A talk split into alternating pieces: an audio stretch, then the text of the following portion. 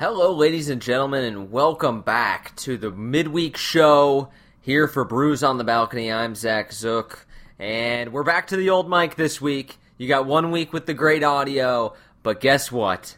My dumbass left the cord to plug it into my computer at my parents' house. So we'll be back next week, but we're back to the old snowball for the midweek show this week. But we got a loaded show. We are done with the pretenders, man. They're gone history. We don't have to talk about the stupid ass Bengals or the Browns or the shitty NFC East anymore. Unless the Eagles win a game, then I guess we got to talk about the shitty NFC East some more. But it, it, we're talking about playoffs. We're talking about the big boys. And we're talking about who's going to win a Lombardi. And it's my favorite time of year. The week the playoffs start is my favorite football week of the year because you get the college football playoff. We got the, the Natty title coming up here soon on the 13th. And then we got the NFL playoffs starting. And it is just peak football. If you're a football guy like I am, this is just the best time to frickin' be alive. It's right around the holidays, Christmas time still and it's all coming to a head. So, first, we got to give a shout out to our sponsors. Firstly, we're sponsored by Cafe Telegraph, who hosted the live show every Sunday morning. They were fantastic sponsors, and we uh, are very thankful for everything that they did for us. Christian firing up my wings every weekend. They got the best smoked meats in the St. Louis area. A great place to hang out and watch a game. Great atmosphere. Tons of TVs. The beer's cold. The service is good. Prices are fair. Head on out to Cafe T sometime. Even if there's, even if it's not for a sporting event, just go try the diverse menu because they got a ton of different stuff. Huge portions. Great place to go hang out. You can do much worse spending an evening at than at Cafe T. Uh, also, we're sponsored by Kay Roberts from Remax Gold, one of the finest real estate agents St. Louis has to offer. Kay Roberts from Remax Gold helped TJ and Laura close on their home, and she uh, she's just about it, man. She is one of, if not the best real estate agent in the entire city, and, and we can say that with with the utmost confidence because day or night, she's going to take care of you and she's going to make sure you get a good deal on your home. We're also brought to you by STL Distillery. STL Distillery located in St. Charles, famous for their brew vodka BRU. It is a vodka distilled from craft beer. Real interesting concept. You should also try their Cardinal Sin vodka if you need a late uh, gift for somebody. Alcohol is always the move, and because it's this late now, they'll probably be a little pissed at you. So I think the the best move would to be to buy some STL Distillery vodka, get them a little liquored up. Then they'll forget that uh, you totally forgot to buy them a gift for Christmas, and it'll all work out. We're also brought to you by Family Finance Mortgage, specifically Sarah Barron. You can get a hold of her at 314 537 1282. She can help you refi on your mortgage or get started with a regular mortgage.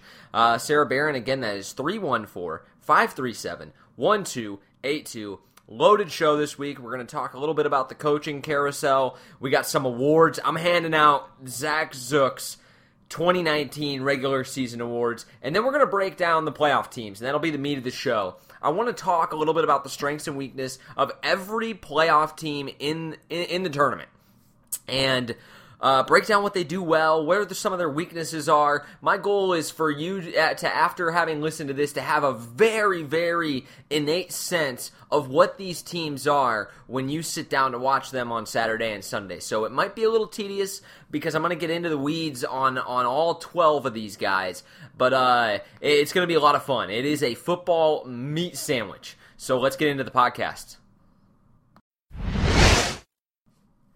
Okay, let's hit on some uh, coaching carousel stuff before we get into the uh, regular season awards. Um, th- it was kind of a surprising Black Monday, I thought. Uh, Freddie Kitchens being fired, I think, was the biggest news. Uh, you also had Pat Shurmur get fired in New York, which everybody kind of thought he was a dead man walking. There has only been one hiring so far. That's Ron Rivera to the Redskins, and I kind of feel bad for him. Feel like Ron deserved a little better, but it, I mean, he he seems pretty happy and pretty psyched to take the job there. So Bruce Allen also out as the GM there, so that's that's definitely good news for Ron. Maybe he can uh, start some semblance of of you know, adulthood in the locker room and get some functionality back in what has been one of the most dog shit franchises in uh, American professional sports since I've been alive. Uh, the interesting thing about that job is like you have to like Dwayne Haskins if you take that job, and it it's kind of crazy to me. I don't think Dwayne's very good, and he certainly hasn't proven a lot uh, for you to put your faith in him because don't get it twisted. If if Dwayne Haskins sucks for two or three years, and you're playing him in Case Keenum and Colt McCoy or some sort of combination of those guys, they're gonna, still to fire you. So you have to have a lot of faith that he's to work out. And so that's, I think, the most interesting thing about Rivera getting hired there because I think he's probably the best coach on the market right now, interviewing for positions. Um, but I think you know for Ron some of these guys have been retained so far. Like everybody thought Jason Garrett was going to get fired. Everybody thinks Doug Marrone's going to get fired, and everybody thought Anthony Lynn was going to get fired. At least I certainly did. And so I'm really surprised, especially by Garrett most of all, that they haven't been fired yet. I mean, I really thought Doug Marrone was a dead man walking. Dan Quinn's another guy too in the South, the NFC South, but still that I thought his fate was sealed about week seven or eight. They go five and two down the stretch, and all of a sudden, I think he's going to get another year. I've heard that, that they're gonna they're gonna retain Marrone, and actually they announced that yesterday on New Year's Day. So Doug Marrone is staying in Jacksonville, which I think is a little little crazy. And they hadn't let Jerry jo- the or Jerry Jones hadn't you know they hadn't made the announcement that Garrett was gone and he's had like all these meetings and i think that jerry jones is basically petitioning to keep him and it is a complete dumpster fire. The Cowboys fans are up in arms, and they should be. Uh, the clapper probably should have been gone years ago, but man, Jerry loves him like a son, and that is one thing about Jerry that I think is really commendable, but also maybe a fault of his. He is loyal to a fault with his players and with his coaches, and he loves Jason Garrett and thinks that the world of him. And so he's really fighting for him to stay as head coach of the Dallas Cowboys. He legitimately believes that that team can win a Super Bowl as it's currently constructed. And you know, I really thought that they could too. I didn't think Jason Garrett was a good coach, but I thought that they could get around it because they have Kris Richard, they have Kellen Moore, they have uh oh, who the hell's the old guy? His name escapes me. Uh, I want to say Martindale, but that's Wink Martindale in in Baltimore. Uh, whatever. Anyways, you guys know what I'm talking about. The old dude. He's technically the the OC, but Kellen Moore is kind of calling the plays and taking over now. But I, I think that they have enough there to where I, I I don't know. I think that it's kind of a clown move to not fire him. They probably should have fired him last year, but to not make the playoffs this year with the roster that they had and they were relatively healthy all year, I think that is such an indictment on coaching. And I, I, think it's just pretty clear at this point that Jason Garrett's just not a very good head coach. And so that I think has been the wildest development of the coaching carousel. Mike McCarthy's interviewing all around. Feels like he's going to get hired somewhere. I think that the Browns would be a good fit for him. You know, I'm, I'm seeing he's doing the press junket and kind of getting his name back out there.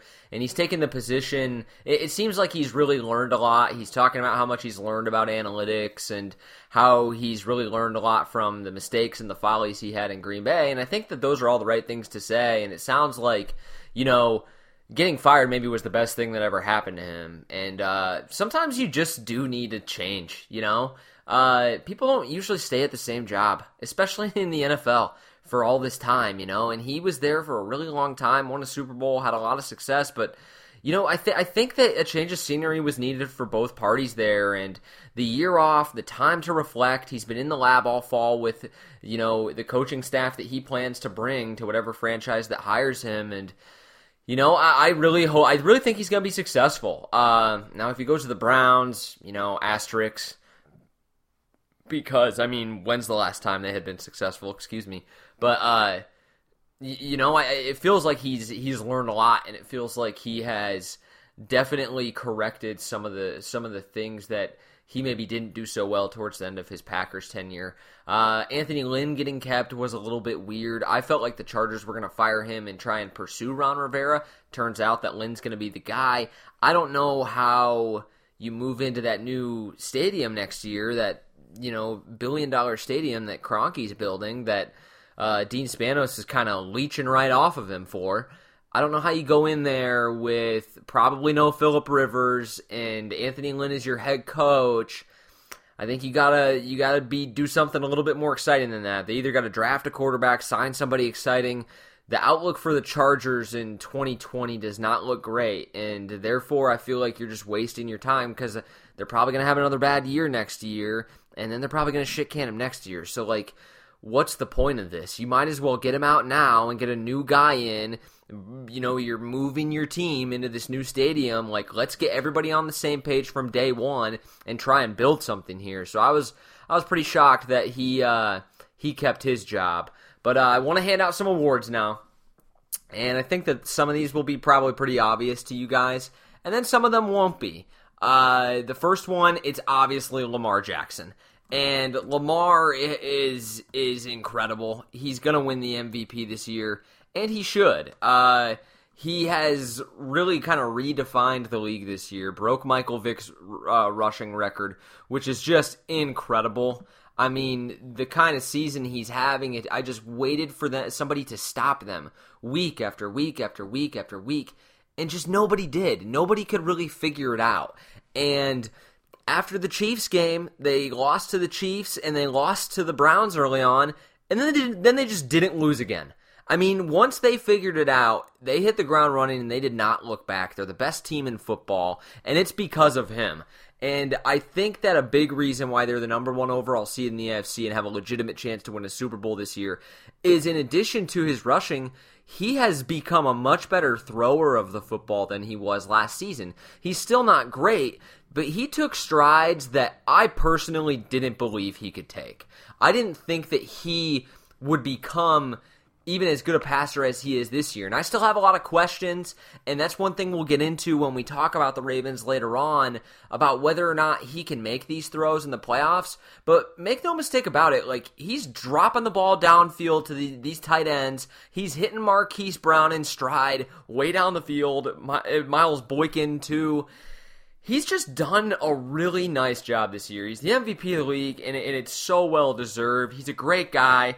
I love the T-shirt that says "Nobody cares, work harder." That was like that. That I stand after after he wore that to the press conference. I just I think he's such a classy guy. Like, and just because it it goes back to the Josh Allen thing too. Like, just because I don't like somebody as a football prospect doesn't mean I want them. I root for them to fail. Now, if I think that you're a bad NFL prospect and it turns out you're kind of a douchebag, like it kind of turns out Baker Mayfield is, then I don't really feel that bad when I'm proven right, you know? Like, not that it feels good, but like, I'm not really that sorry when that happens. But like, when it's guys like Josh Allen and Lamar Jackson who are legitimately really good humans, like, I I do like I root for them to have success. I root to be wrong about that stuff, you know?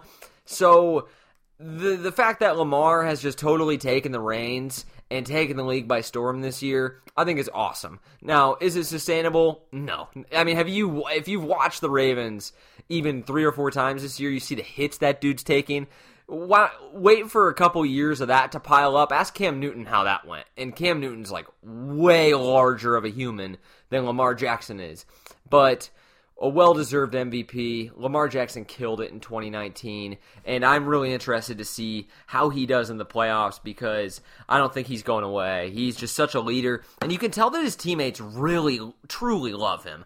And I, I heard from an executive that I mean, obviously through a third party. I don't have the juice to talk to any football executives, unfortunately. But uh, I heard through a third party that an executive said that he now believes that chemistry is the most important thing to winning.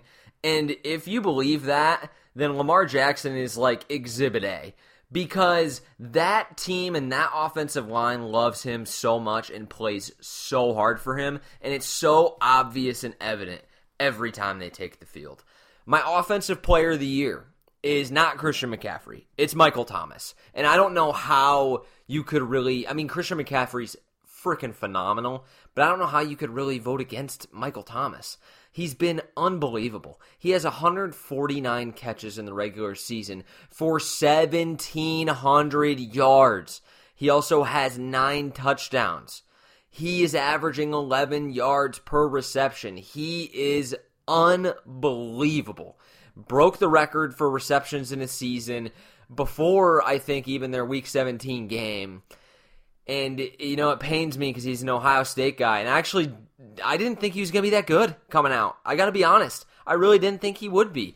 I didn't see this Michael Thomas at Ohio State, and I think a lot of it, a lot of it goes back to where you're drafted. And I think that it was what a what a benefit to his career that he got drafted to Sean Payton and Drew Brees. Like thank God he slipped them because do you think we would be talking about Michael Thomas as a top five, top three, maybe even wide receiver in football right now if he gets drafted to, say, the Bengals or the Giants or the Redskins? No way. Or, eh, you know, like the Jags, like a random team out west, the Cardinals. There's not a shot in hell, not a snowball's chance in hell. And so, what a benefit for him to get to see how pros do it at the highest level and to understand and have that knowledge from day one in your professional career to mold yourself into the best that you can be.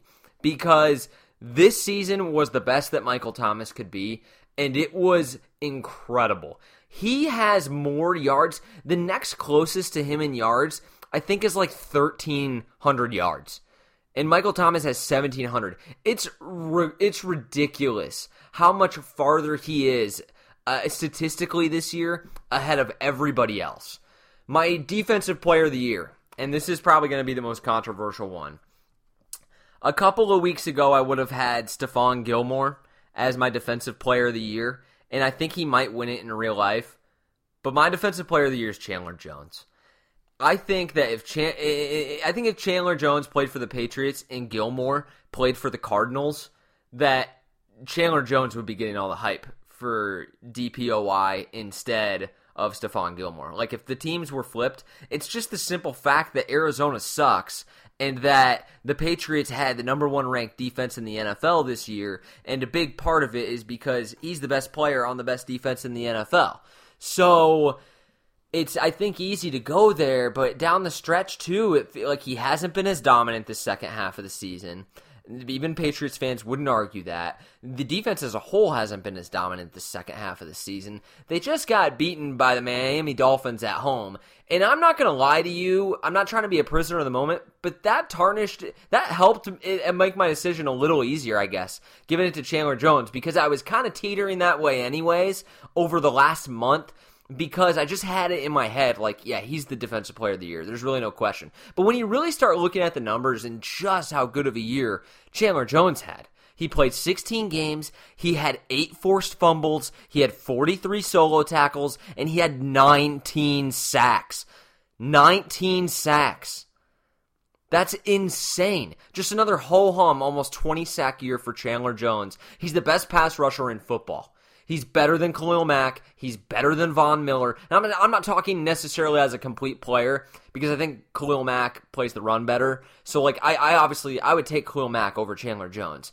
But as just a pure pass rusher, Chandler Jones is the best pass rusher in football. Better than Nick Bosa. He has done it consistently throughout his career. And I know he's been kind of a slappy at times too. He's averaged, I think, only nine games played per season over the course of his career. And he's only played in 119 games in his entire career. And he's bounced around because of his issues off the field.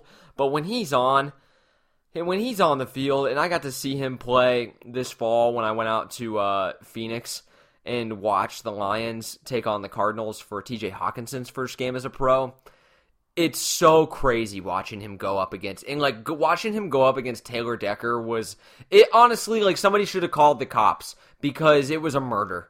It, he just he just abuses tackles domestically. It just all, every fall. And so I know Stephon Gilmore is dominant and it's hard for me to, you know, not get not give it to him, right? Because he had he has had an absolutely historic season as well. But I think just when you take away the team bias, I think I think Chandler Jones has got to be the guy. I mean, he's just so criminally underrated. 19 sacks, led the league again. He plays a more important position, I think. The edge rusher is the most important position on the defensive side of the ball. I just don't know how you how you can cannot give it to Chandler Jones. And I'm, I'm a, I was a corner in college. Like I want to give it to the corner better than anybody. But I, I honestly, and here's a hot take. I don't even know if you can legitimately say Stephon Gilmore's the best corner in football. Did you know Tre'Davious White for the Buffalo Bills, another team that doesn't really get a lot of credit, has had 192, almost 200 targets thrown his way to guys he's covering? Guess how many touchdowns he allowed? Zero. Zero. Shadowing the best corner, shadow, shadowing the best wide receiver on the opponent's team. He gave up literally zero touchdowns. He's the only one that can say that. So I, I guess that makes it a little harder for me too. I just feel like Chandler Jones is, was so much better than his contemporaries this season that it's just hard not to give it to him. My comeback player of the year is Ryan Tannehill, and I think that's a pretty obvious choice. Guy has come back and completely rejuvenated rejuvenated the Tennessee Titans.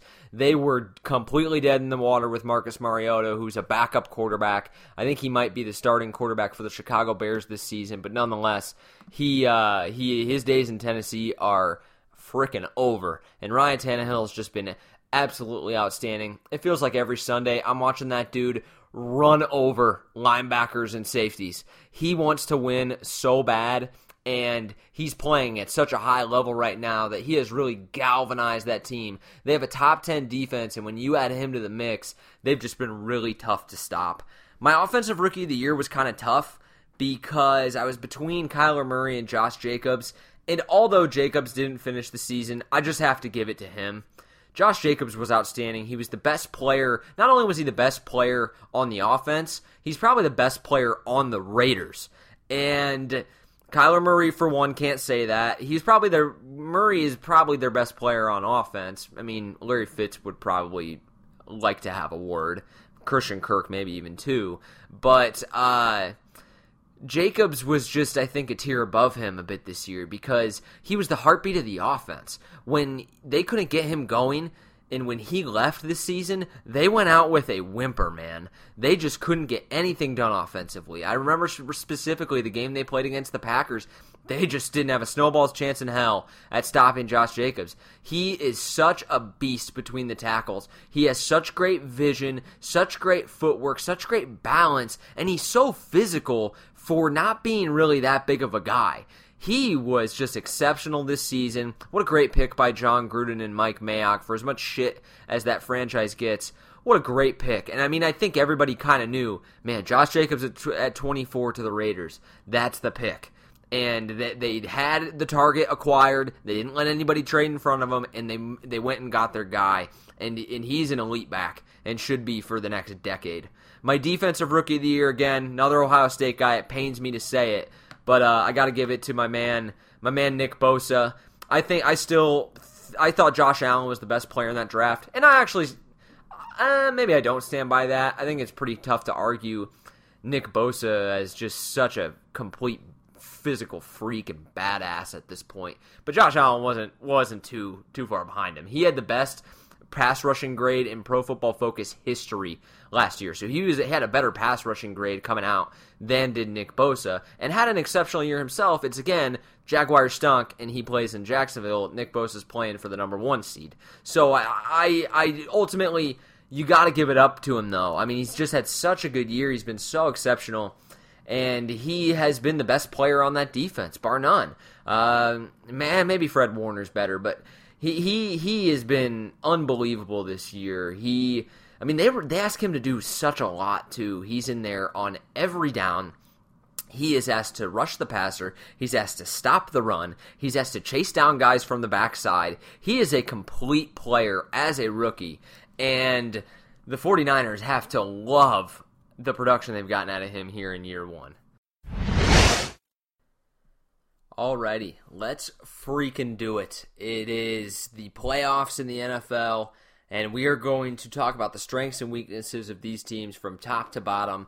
We're going to start with the bottom seed in the AFC and work to the top and do the same thing for the NFC. I'm not going to give any picks. We're going to give picks for the Saturday game on a video that'll release on social, and then we will have the Sunday live show just as we normally would. It'll just be from the BOTB studio instead of Cafe Telegraph. So we'll start with the Tennessee Titans. They're the number six seed. They got to go take on the New England Patriots after their follies in Foxborough against the Miami Dolphins. And the Tennessee Titans are a really interesting team, and I feel like finally I got a pretty good feel for them because. I mean, they're typically one of those teams that's just so tough to figure out. And I think a big part of the reason for that was just Marcus Mariota and his inconsistencies because it felt like when he was on and had a good day, as good a day as he can have, they're a pretty damn good football team. And when he was off, they could lose to, to anybody. And I think that was pretty much true. And once they were able to stabilize that position is where they really turned a corner and they started winning some of those games too that they had lost in the past. And I'm talking about that win over the Colts uh, in the second half of the season, that win over the Texans in Week 17. I know the Texans were resting players, but don't forget that the Titans had a home home game, Week 17, winning you're in against the Colts, and they couldn't have looked more flat. They got completely blown out by Indy at home in their own building in prime time. It couldn't have been a more embarrassing effort from them. So for them to get that done, get a, get division wins, and to lock up a playoff spot, I think is really important for the confidence of this football team. I also think Mike Vrabel is a hell of a coach, and the Belichick disciples kind of have a rep, but. He's one guy, man, that I think he's just a really damn good coach I think he, along with Bill O'Brien and uh, some of these other guys, are really putting to bed that narrative. And Mike is probably the best of them all. I think he's actually better than Billy O. I don't have, I kind of really mixed feelings about Billy O, and we'll get to them in a second. But I think Vrabel really has a hold of this team. They're a top 10 defense again this year. They were top 10 last year. They were top 10 again this year. They have just really solid players, like kind of the opposite of the Texans. Like we talk about how top heavy the Texans are, S- star power everywhere, but then like the drop off is significant. Like the Titans don't really have any stars, but they just have solid guys all over the place. Now, Derrick Henry, I guess you could say, has become a breakout star this year. That's another thing. They have a top 10 defense and they have the rushing champion. Derrick Henry locked up the rushing crown for 2019 uh, against the Texans in the final week of the season. So, they boast the NFL's best rusher, they boast a top 10 defense, and they boast just solid players all over the place. You have Corey Davis, who like has been a disappointment for them, who's still a really, really good player. He's just totally been lost in the shadow of AJ Brown, the rookie out of Ole Miss. And then you have, now I know Delanie Walker got hurt, but you have Jonnu Smith who's come on. And I think, do they have Luke Stocker still? But uh, the line play is really good. They have very good alignment on both sides of the ball, both offensive and defensive. Their secondary is incredible. Logan Ryan, Kevin Byard, Adoree Jackson, the corner out of USC, young guys playing a much better football as he's kind of grown and developed.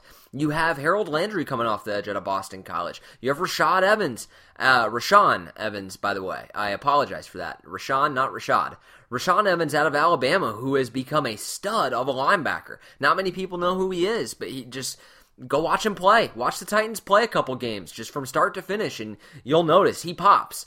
They have Jurrell Casey. They have some studs on both sides of the ball. And now that they've stabilized the quarterback position, Ryan Tannehill is playing great. They're a really tough team to beat.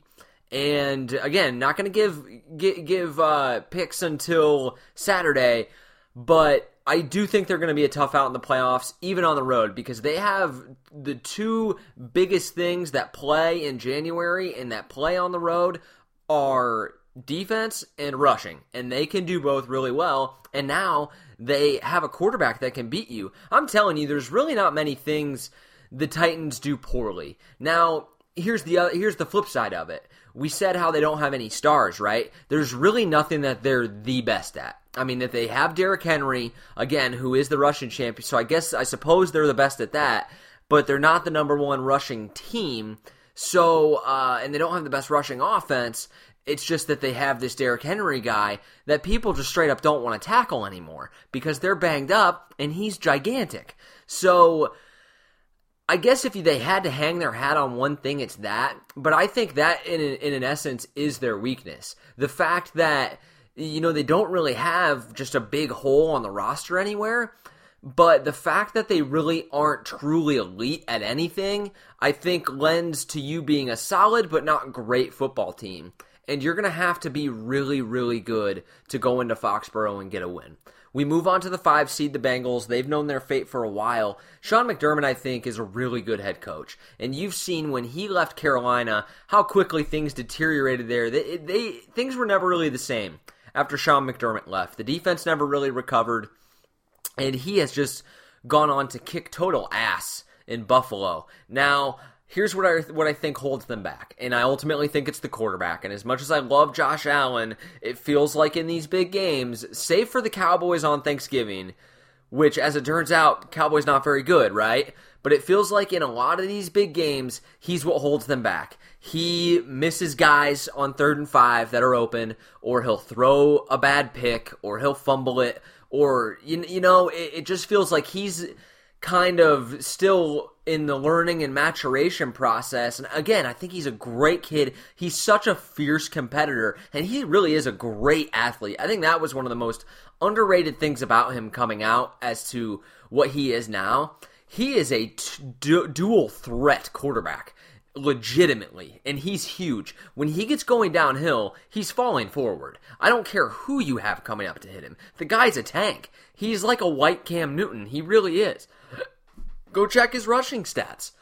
Go check his rushing touchdowns. He accounts for a lot of production both through the air and on the ground. My issue with him and ultimately with the Bengals, and this is how, ultimately how far can they go, is going to come down to the consistency of his play.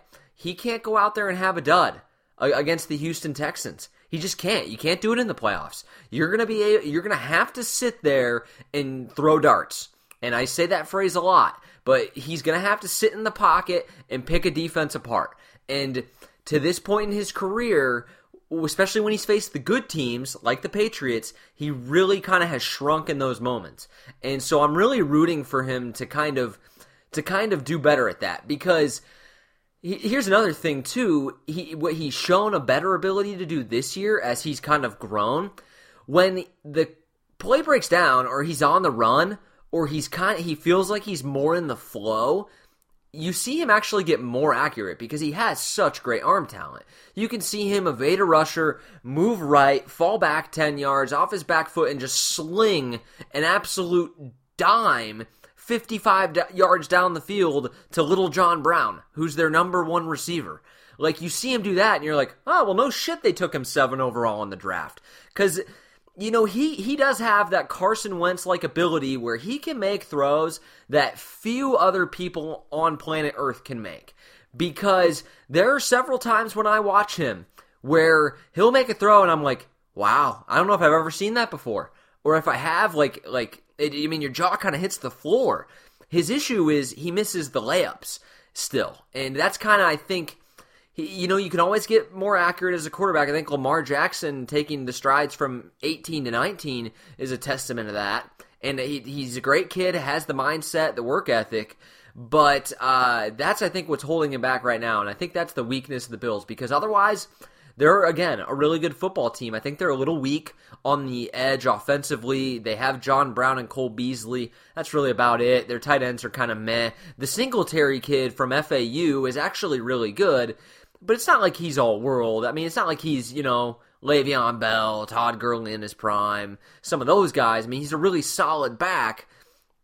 But uh, you combine him with Frank Gore, and they have a legitimate rushing attack. Like the Titans, too, they have put an emphasis on building their team inside out. They have solid line play on both sides of the ball, and they place an emphasis on defense again. It's a top 10 defense. Tre'Davious White uh, we went over this in the first segment. You could make the argument that he's the best corner in football. You could make the argument. Now, I still think Stephon Gilmore had the best 2019, but I could sit here and legitimately make an argument and make enough points to where I could at least get you thinking about Trey White. Uh, he's been a stud ever since they drafted him out of LSU. He's slowly gotten better and better and better with every snap, every rep, it, it, it, feels. And then in the in the in the sit in the secondary, they have Jordan Poyer and Micah Hyde, and they they got some of these younger draft picks playing well. Uh, the Edmunds kid that they took. uh, Terrell Edmunds, I believe, the middle linebacker. And they got Jerry Hughes coming off the edge, Lorenzo Alexander, that Matt Milano guy, kind of an overachiever, but like he's a pretty damn good player too. I'd put him on the same level as kind of like a Blake Martinez type. Maybe not the big, the biggest or best athlete, but his effort and his give a shit level is so high. So that's kind of my assessment of the Bills. I ultimately think that their ceiling's kind of capped by where Josh Allen's at right now, and maybe partially personnel wise offensively. I don't think they're quite there yet. But the defense can hang. Again, they play defense and they run the football. So they're going to be a tough out if Josh Allen takes care uh, of the ball. And it's a win at all costs in January, man. So you can bet your ass that Josh Allen will be running the football uh, come Saturday. So that takes us to the four seed, the, the, Texans, and this is a team I just I have no read on them. I, am just gonna be honest. They're they're the toughest team to judge because on any given Sunday it feels like they could play the best football of their lives. They gave us that awesome game against the Saints, like the first Monday of Monday Night Football. They just absolutely housed the Patriots in prime time, and then they'll come out and they'll lay like a stinker to the Jags, uh, or they'll go, you know, get beat by the Chargers. It's like they're one of the weirdest teams in the NFL. I think it partially speaks to Billy O, who I don't, I don't want to say I'm out on him, but like I think the jury's out on him. Like your division has sucked complete ass every year, and I understand that you've been winning that division, but you've been the four seed, I think, every single time. Like you're playing weaker competition on average, probably than the rest of the league. Now, the Patriots probably play the weakest competition than anybody does in the AFC East, but that's kind of changed this year with the Bills being as competitive as they are. So I just I just don't know about Billy O, man, because they have all the they have they have some really, really good players. And I know he just traded the farm to get Laremy Tunsil, and they got Kenny Stills, but Will Fuller is going to be out again, I think. And, and so, like, they have these star players all over the place. Like, J.J. Watt, they used to have Clowney, and then offensively, it's DeAndre Hopkins and Deshaun Watson now. But they have some injuries, they've been beat up. I, I don't know. I just think that ultimately they have a lot of holes on their roster still, especially defensively.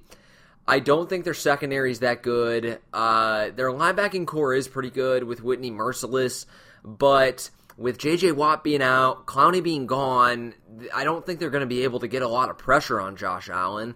And I think that there's certainly holes. I think Deshaun Watson basically is going to have to play a really good game to beat them. Now, can Deshaun Watson play a really good game? Yeah, in fact, I'd probably lean towards him playing a pretty good game. Deshaun Watson lives for these moments. That's when he's at his best. That's why I like him so much.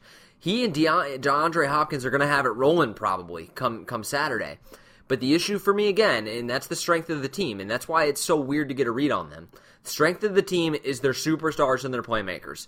The weakness of the team is their depth. I mean, that is so obvious. And and even with the addition of Laremy Tunsil, they have a tough time keeping Deshaun upright at times. And Deshaun holds the ball. He's got a little Russell Wilson to him. But yeah, they, they still, I mean, he's getting just knocked on his ass an awful lot. And so it's really going to be an interesting game. I'll say this, and I haven't made any of my picks yet, but that Bills uh, Texans game I think is going to be the toughest one to pick for me because it feels like any outcome in that game would not shock me. If the Texans just kicked their ass and Deshaun Watson lights it up for like four touchdowns and 400 yards, wouldn't be that shocked if you were to tell me that they come out and lay an absolute egg and the Bills kind of beat them like 17 to 7, wouldn't be shocked. You know, it, it's it, it, really is kind of a wide range of outcomes in that game. Uh, the number 3 seed is our New England Patriots. So what's interesting about New England is they have kind of screwed the pooch here down the stretch, and they, I think, are really limited for the first time in a long time. And they they're good at really disguising their limitations, and even when they have limitations, they're good at working around them. But this year, it just straight up can't be argued. They just have zero ability to push the ball downfield, and people are catching on to it, and they just aren't they don't have to straight up don't have to respect the deep ball anymore. And so you're getting all these guys at the line of scrimmage, you're getting all these guys defending the short to intermediate passing game and and putting extra bodies to defend in the run game. And Josh McDaniels and Tom Brady are so damn good that they'll still beat you anyways sometimes. But Brady is 42 and they have no wide receivers. Their line for the first time in a long time, it, it's really not very good. I mean, I, I really like the Isaiah Wynn kid out of Georgia, but outside of that, I mean, they, Brady's getting knocked on his ass a lot the second half of this season. And so that's, I think, the weakness of the team. The defense obviously has come down to earth. I mean, we knew it wasn't sustainable. They were playing the best defense like ever first eight games. I mean, better than the 2000 Ravens, better than the 85 Bears. So obviously, you had to expect a little regression to the mean, especially as they faced tougher competition. However, I still like I, I don't get worried about their defense because it's still so solid and it's led by Bill Belichick. Like that's got to be one of the most like phone it in things ever. Like set it in, forget it. Yeah, the Patriots are going to play good defense at home in the playoffs at Foxborough, but Fitzmagic just kind of lit them up. Like that's that's a bit of a red flag. So I'm a little worried about the Pats. Like I'm a little worried about the Pats and their dynasty. I'm not going to lie. And that's another one where like I think on paper the Titans are the better football team right now, and that sounds a little wild to say. But when you, they're a more complete football team than New England, Patriots fans would tell you that. But it's like, are you going to bet on what you've seen this year, and more importantly, what you've seen over the last eight weeks? Or are you going to bet on what you've seen since 2000? Like it feels like the the Patriots championship blood's going to come out, and they'll just you know roll over the Titans, beat them by like 20 or something, and we're gonna be like, oh yeah, we feel all really retarded now for. uh for uh, betting against them, right? Like we all feel really stupid for that now because I feel like there's been moments in history every time their backs against the wall or you think that the dynasty might be over is when they kind of turn right around and shove it right back in your face.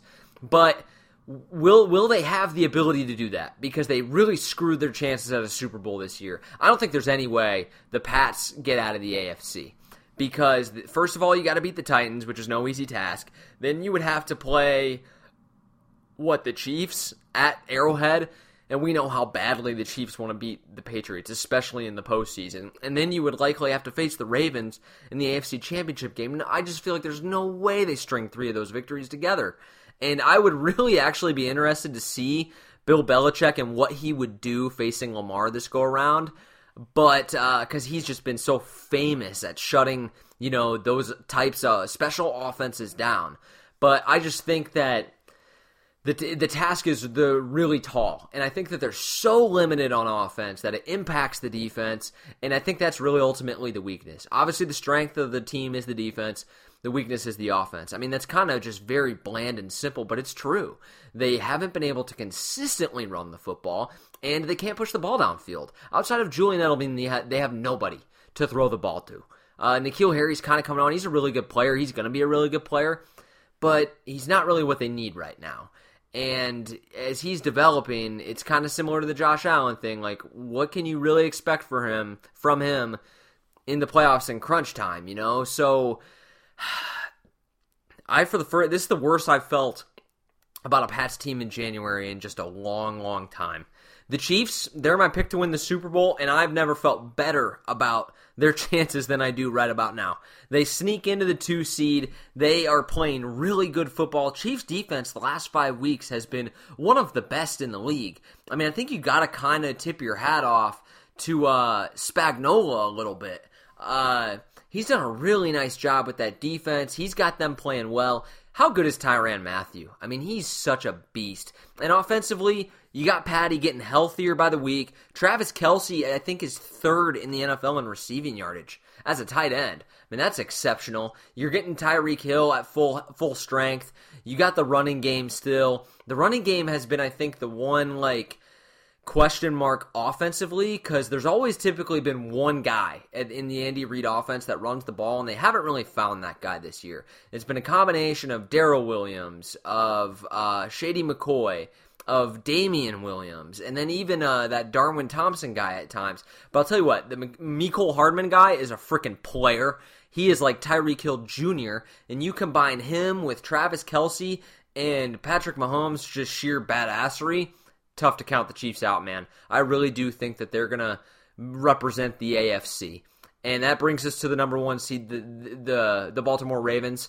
And I got to tell you, of the number ones between the the Ravens and the Raider, uh, Ravens and the 49ers, uh, excuse me, I think one of those teams is going to lose, uh, be one and done, because they're both such young teams with uh, so many players that have really never been there or done it before. So I'm not saying that's going to be the Ravens, uh, but I mean it's it's, I mean I do feel like one of these teams, like let's say they end up playing the Titans or the Bills in that first game, the Bills have a really good defense that can keep them in the ball game. And if Josh Allen makes a couple plays, who knows?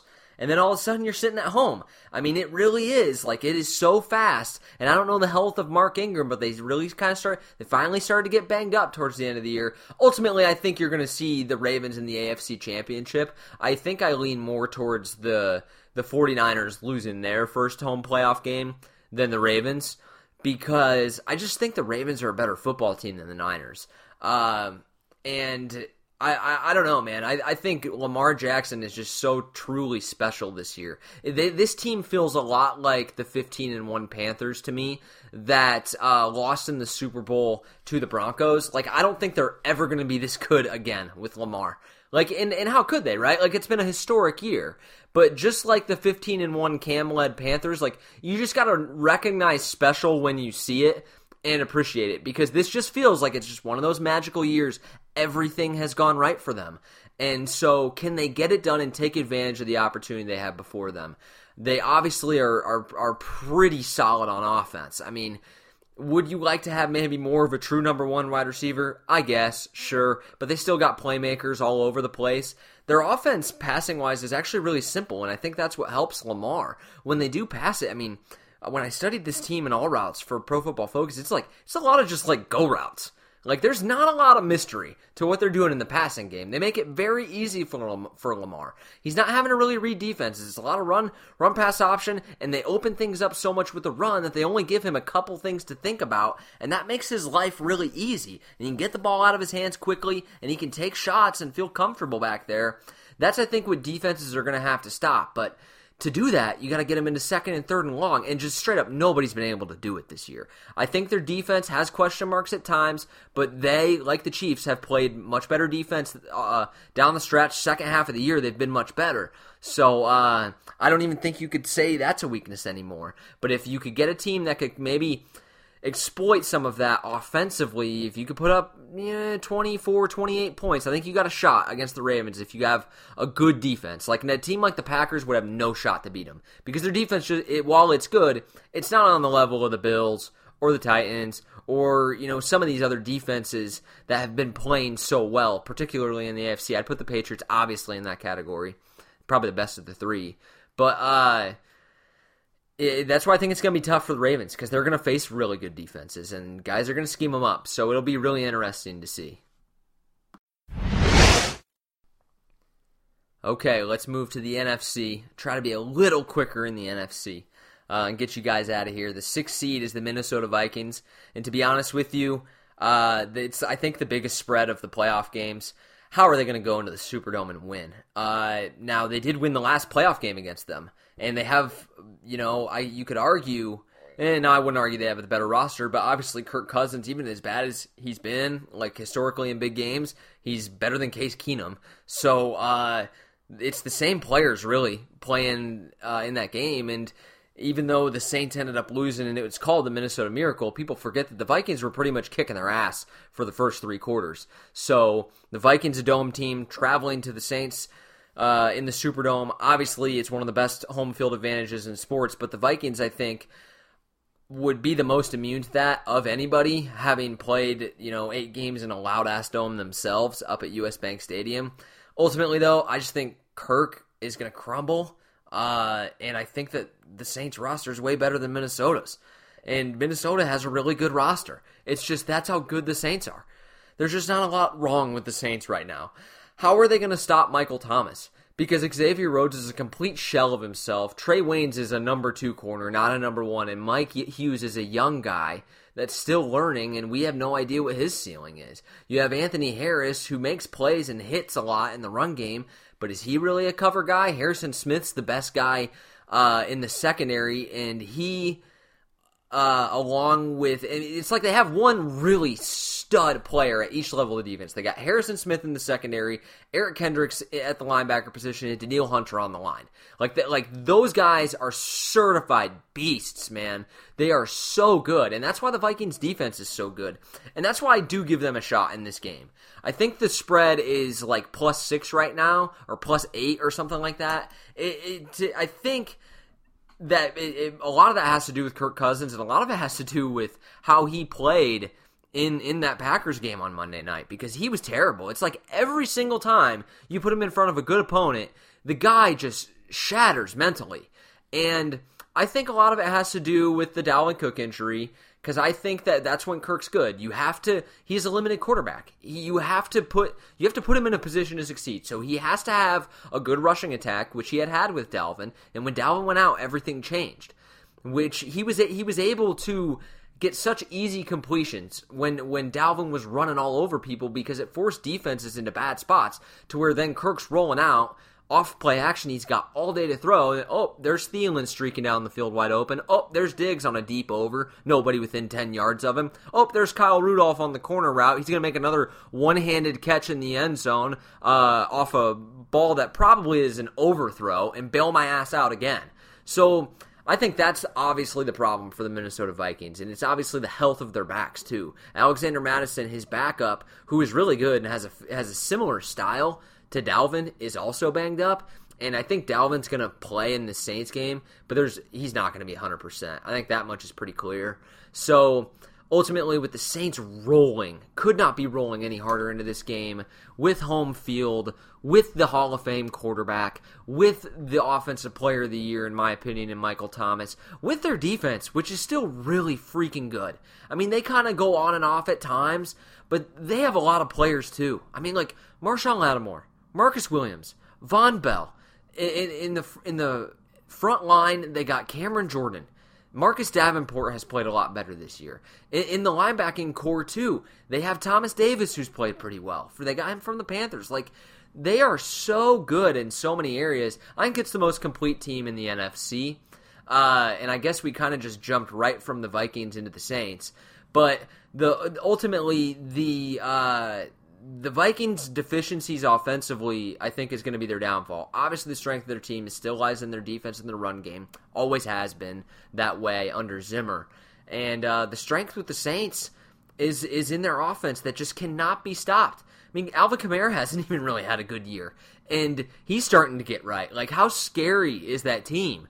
And so I just I don't know. I, I I respect Minnesota and I think they have a really good defense. And I think because of that, I do give them a shot in this game. But I think the Saints are the best team in the NFC. I just don't see a lot of holes in that team.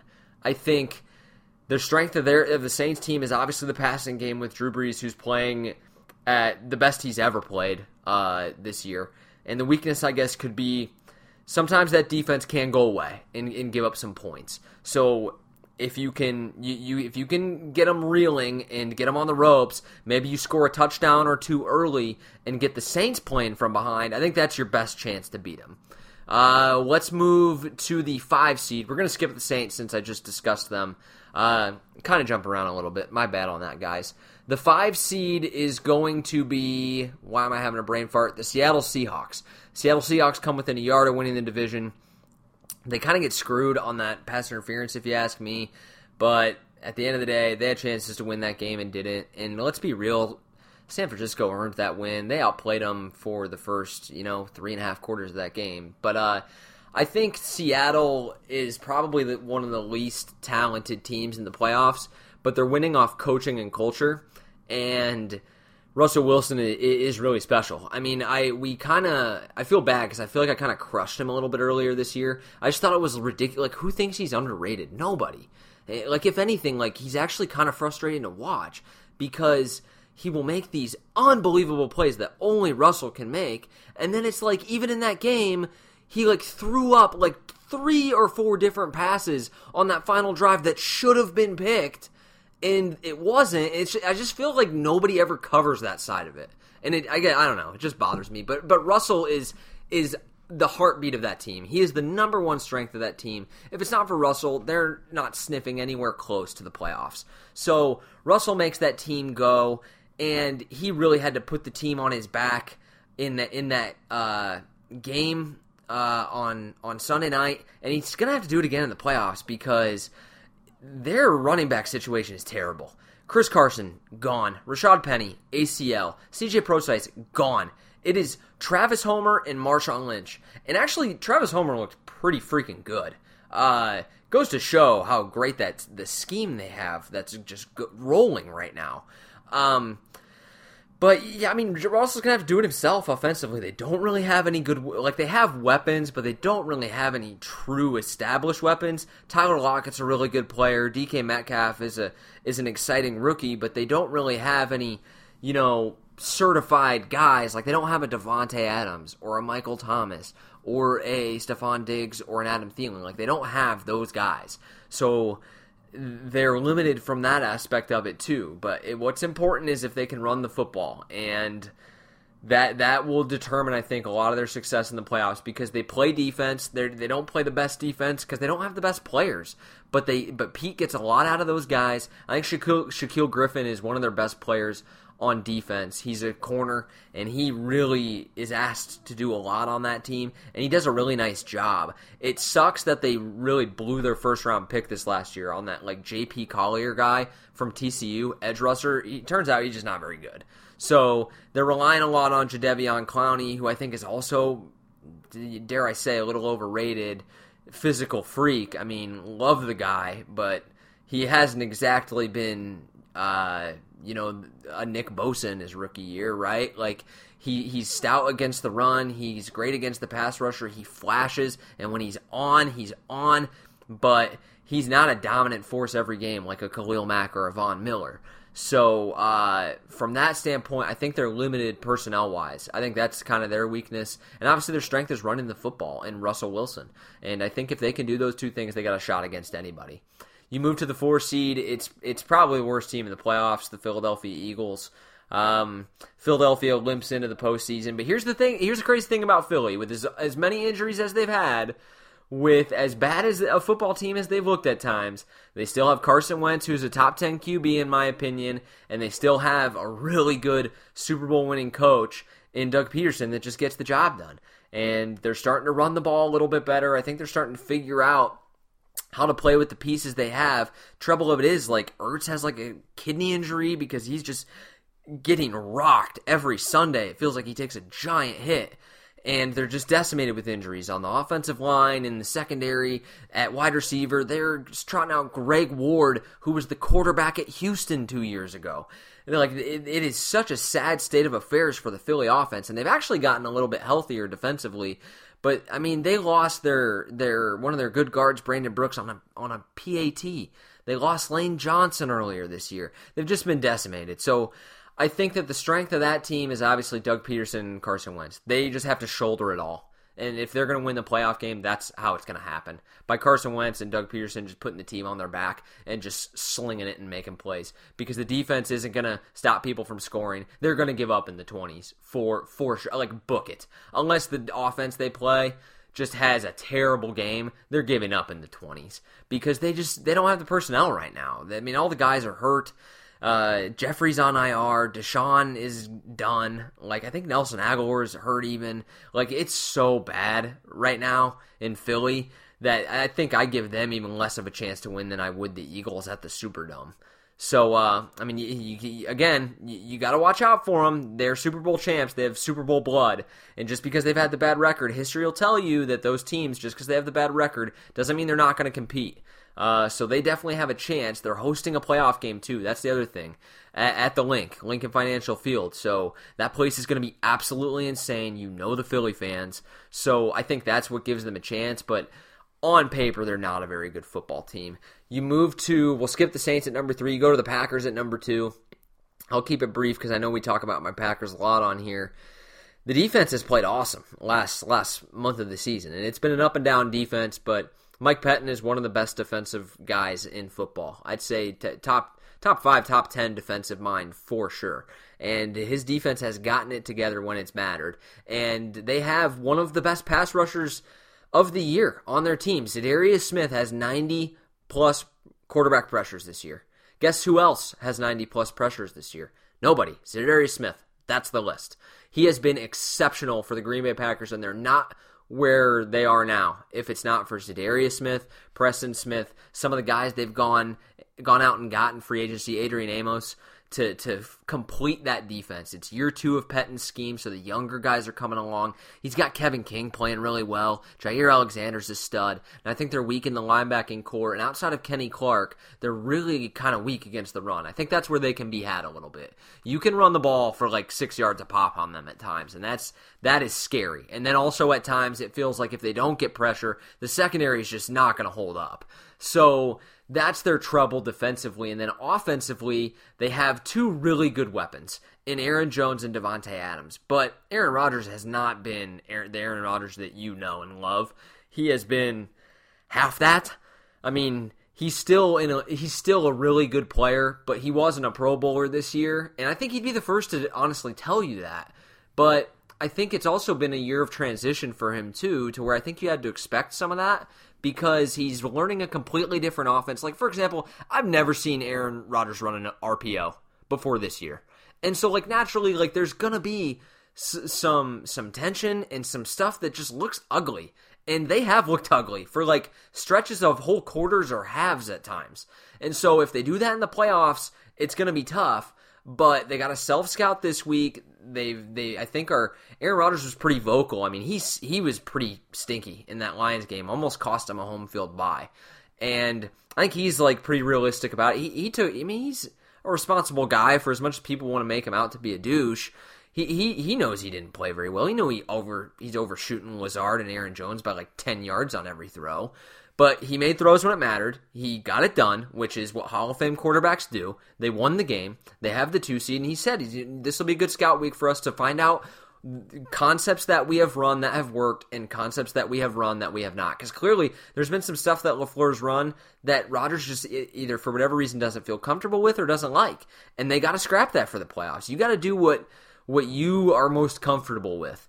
And I think a lot of these play action bombs that they were hitting in the beginning of the season, they're not hitting those anymore. And they've completely abandoned the rhythm passing game, the quick passing game, and they have to do that if they want to win the NFC. So uh, I think the, that the strength of the Packers is really been their pass rush with Za'Darius Smith and then offensively, they really do have weapons. They're a very balanced team. I think that really there again is their strength, and that's why they're they won 13 games this year because they're so balanced both offensively and defensively. But neither of those sides of the ball have been one of the best in football, and I think that's the concerning thing: the consistency uh, and really the, their ability on both sides of the ball. Uh, I guess is what I think limits them. But they're going to be playing at Lambeau. I mean, the Saints are obviously a better football team than Green Bay on a neutral field, I think, but they're not going to be playing on a neutral field. If the Saints win in the Packers, they're going to have to go play the Packers at Lambeau. So it's going to be a tough, tall, tall task. And that brings me to our final team, the San Francisco 49ers. Obviously, the strength of their team is the zone run and George Kittle. Uh, Jimmy G is good, not great. I think he's still getting better and learning Kyle's offense. But if you can shut down their zone running game, I really think that they can be had and you got to take George Kittle out of the game. They are just really tough offensively because Deebo Samuel's a freaking player now. Uh, they he he's been getting much more involved in the offense second half of the year. They're they'll run one jet sweep to him at least a game. Book it. They have Emmanuel Sanders now on the outside, a legitimate wide receiving threat finally to pair with George Kittle, and now Deebo getting more involved in the offense. They have weapons in the passing game. Not to mention they're very good at getting their backs involved in the passing game. Kyle Juszczyk, the fullback, is great.